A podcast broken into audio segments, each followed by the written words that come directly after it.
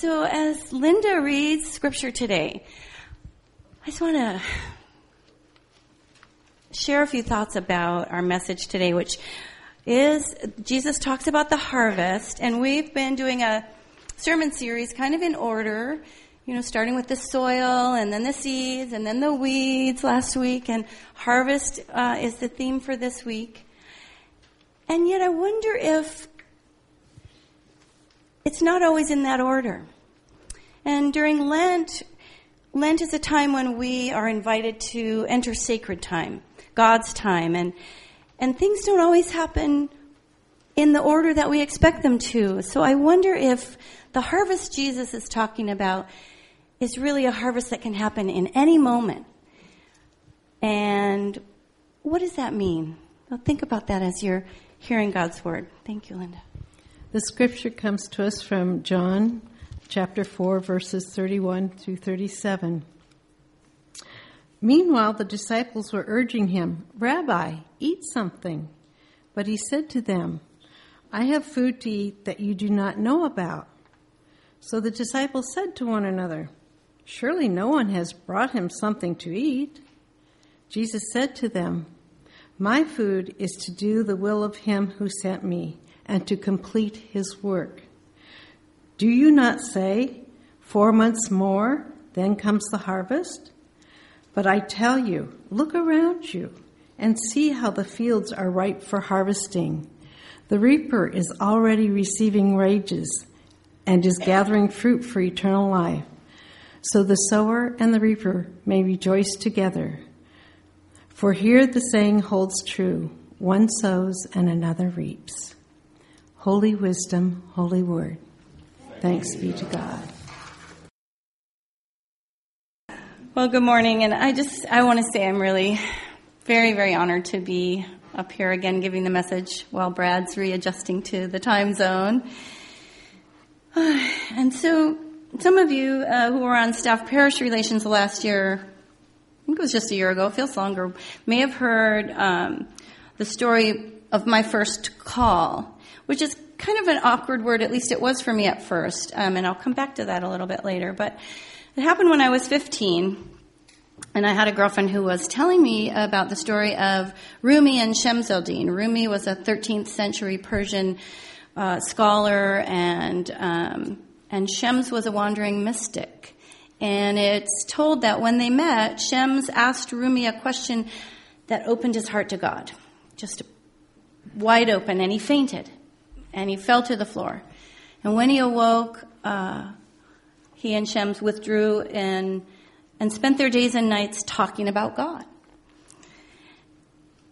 And when I heard that, I just went, what? You can, you can do that? You can, you can spend your days and nights talking about God? You're kidding. I want to do that. But I was only 15. And so that little voice, that yearning, was just a seed, a God seed, if you will.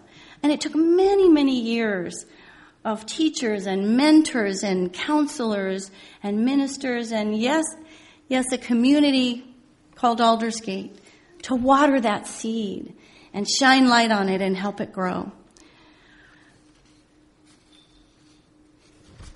In those interim years, we've all heard the name of God misused. Um, I've lived more than one generation by now, but it seems in my lifetime that people sometimes don't even know what that word means. And, and it becomes an awkward moment where, well, how do you talk about God? But I, I don't think we need to limit ourselves, you know, to that one word. It carries, I guess you'd say, a lot of baggage with it, of, of even generations or, or thousands of years of people coming to terms with their relationship with something totally other. And so, and so there's so many words that we can use. There's almost as many words for God as, as there are ways to pray. Uh, Adonai, Elohim, Yahweh, Abba, Holy One, Redeemer, Savior, you know? Are, and isn't the name for God less important than the attitude of the one praying? It, certainly, if we're asking God to harm someone else, we're not praying, but cursing. And really, we could pray using almost any syllable we like, or, or with no sound at all. If we pray with a desire to unify ourselves with, with the all abiding love and grace of the universe, then we are saying God's name. During one meeting with my, uh, my spiritual director, he's a, just a beautiful man. I'm very blessed to, to be guided by him. And he knew the story of that 15 year old Laura. And he suddenly stopped and he asked me, Are we talking about God? And I said, Oh, yes. And he said, Why? How, why do you say that? We, we haven't said the word God once. I had to think about that. And I said, Well, because you're, you're encouraging me. You're, you're telling the truth. You're offering me hope and comfort. So, how do you speak about God? What brings you closer, bridges the distance between you and this immeasurable, unknowable presence? What makes you fall to the ground, removes the scales from your eyes, whispers through your soul like a wind, and opens you to the mystery of love? What waters your God seed? On summer nights when my son was younger, I used to let him camp out in the backyard.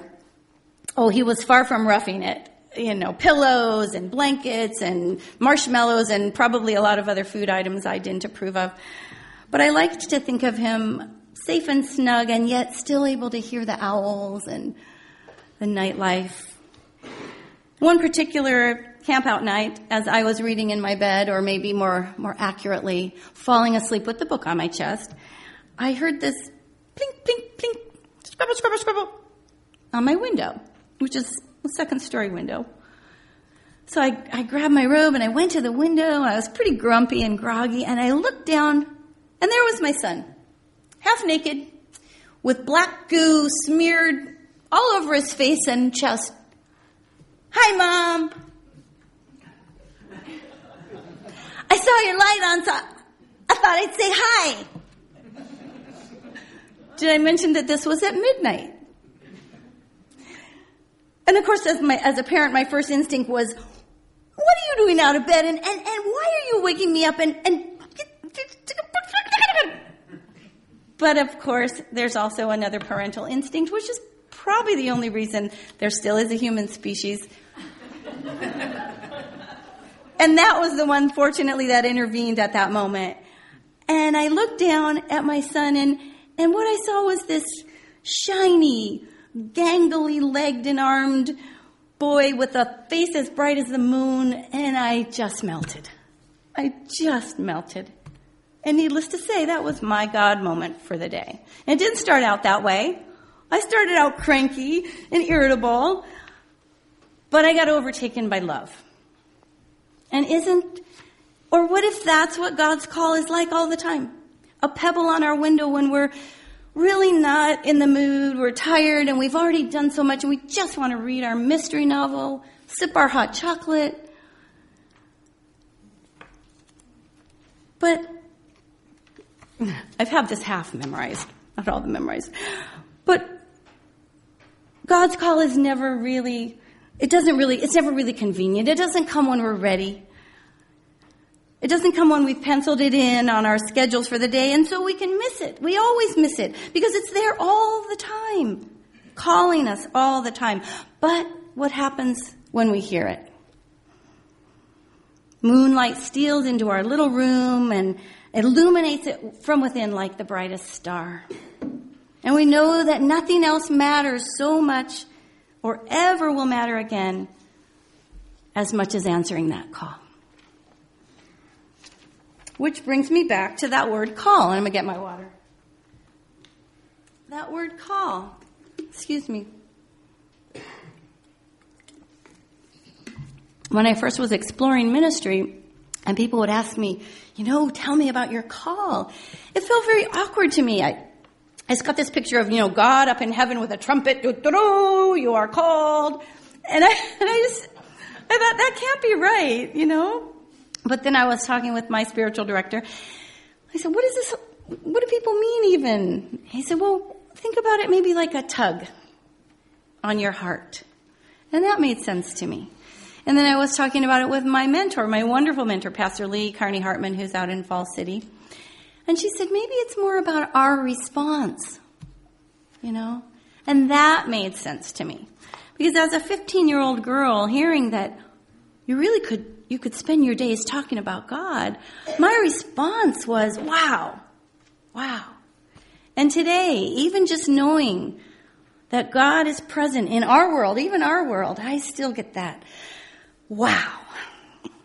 And sometimes it takes me into the desert, into the quiet, into the dark, the place where I can feel an intimacy with God that's beyond words. And when I'm filled up with that love, when my God seed has been watered, then I want to share that with everyone. I want to breathe on their God spark and, and water their God seed and watch it grow and nurture it and imagine all the ways it could bear fruit one day. Look around you, Jesus said, and see how the fields are ripe for harvesting. The wheat is so tall and thick that the first light of dawn, a golden glow spreading through the stalks, seems to set the field aflame. And then a wind riffles through like the breath of God. And the golden field ripples like a dancing mystic. And out of that dance, into that gentle wind, the wheat releases its fruit. And aren't we to be that breath? Speaking the names of God into the golden fields, the names of love and mercy and kindness. Isn't that what Jesus calls us to do? Like John Wesley saying with his dying breath, God is with us. Emmanuel. Isn't this how we harvest souls? Not by claiming them like some trophy, but by breathing on the fire within, by watering the God seed so that it grows. And isn't that, isn't this church proof of that? After, from 20, well, I don't know, 20 years? However many years of, of habitat builds to the Amazing Grace School in Thailand to the mission, to the UMCOR kits in the lobby and everything in between. Isn't this the way that the church called Aldersgate speaks mercy and truth and love. I'll just close with a, I'll close with a blessing. May we all continue to water the God seed, our own as well as others, with acts of peace and joy and love, with mercy and comfort and hope, with longing and redemption and healing. Just think what a harvest that will bring. Amen.